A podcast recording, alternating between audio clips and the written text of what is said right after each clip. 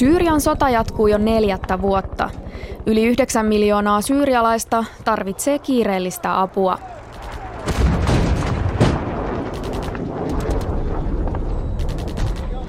Hankenin humanitaarisen logistiikan professori Gyöngyi Kovács valottaa Syyrian tilannetta avunannon näkökulmasta. Syria's civil war is like any other war situation from a logistical perspective, that it's extremely... Avun antamisen näkökulmasta Syyrian sisällyssota on kuin mikä tahansa sota. Maan eri osiin on erittäin vaikea päästä ja eri ihmisryhmiä on vaikea tavoittaa. Tässä mielessä on kyse kuin mistä tahansa sotatilanteesta. Mutta kai Syyrian konfliktissa on myös jotakin aivan poikkeuksellisia piirteitä. Professori Gyöngyi Kovács. What does make it particularly difficult to operate in Syria though is that Syyriassa toimimisen tekee erittäin vaikeaksi se, että siviileitä kunnioitetaan hyvin vähän. Heitä käytetään ihmiskilpinä ja siten sodankäynnin välineinä. As shields, as weapons of war. Syyrian sotaa on käyty jo yli 3 vuotta. Hajanaiset ja toisiaankin vastaan taistelevat kapinallisryhmät käyvät sotaa presidentti Bashar al-Assadin joukkoja vastaan. The problem as well is that there are so many different parties involved in this conflict and there are more and more splinter parties of each of them. Niin monen eri osapuolen sekaantuminen konfliktiin on ongelmallista. Nykytilanteessa on vaikea tietää, minkä osapuolien kanssa esimerkiksi rauhassa tulisi neuvotella. Konfliktin osapuolten suuri määrä vaikuttaa myös avun antamiseen ja siihen liittyvään logistiikkaan. On tiedettävä tarkkaan, kenen kanssa neuvotella pääsystä millekin alueelle. Also when it comes to negotiating access to certain areas, one needs to know whom to negotiate that access with.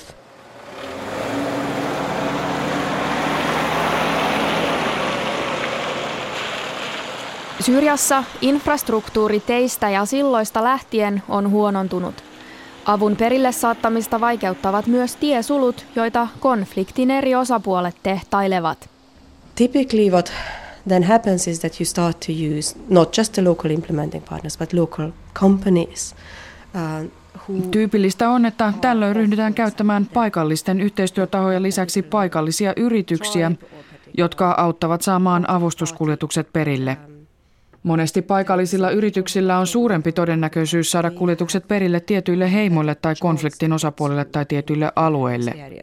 Getting through is really the biggest issue here. Which also means that logistically it costs you just... Perille pääseminen on Syyriassa kaikkein suurin kysymys. Se tarkoittaa myös, että avun perille vieminen maksaa. On löydettävä ihmisiä, jotka haluavat tarttua vaaralliseen työhön ja viedä avun perille, vaikka he altistuisivat samalla itseiskuille. Sodan aikana ainakin 34 Syyrian punaisen puolikuun työntekijää tai vapaaehtoista on kuollut humanitaarisissa tehtävissä. Osa syy tähän on, että Syyriassa kansainvälisiä avustusjärjestöjä, kuten punaista puolikuuta tai punaista ristiä, ei valitettavasti enää kunnioiteta neutraaleina toimijoina.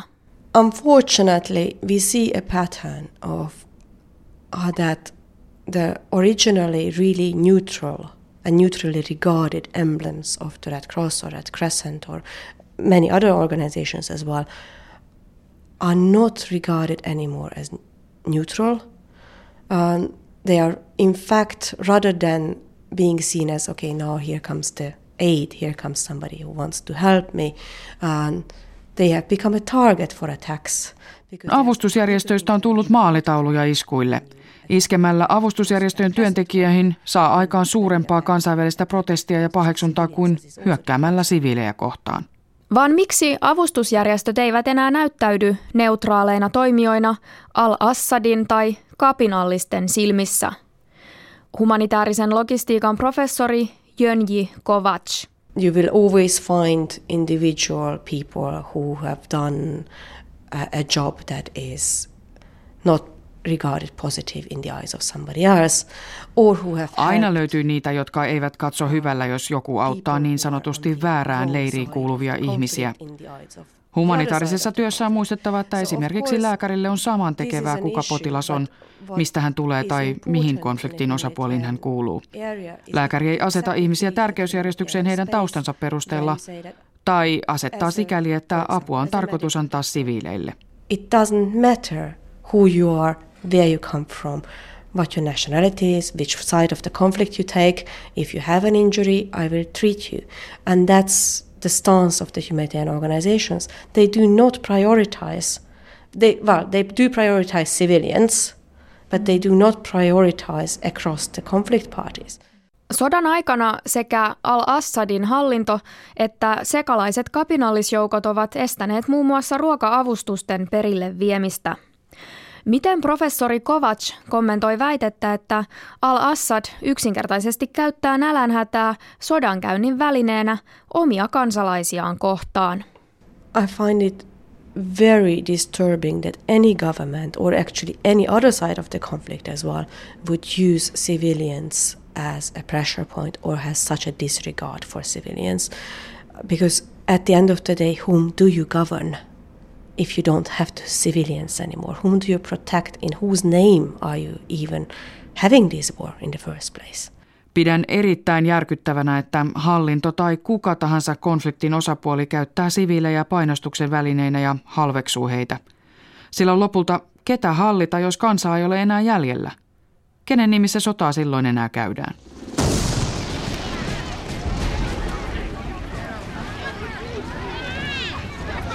– 150 000. Niin monen syyrialaisen hengen sota on jo vienyt. Ainakin 4 miljoonaa ihmistä on ajettu kodeistaan pakolaisiksi. Syyrialaisille avattiin pari viikkoa sitten uusi pakolaisleiri Jordanian Azraqiin. Minkä verran leiriin mahtuu pakolaisia?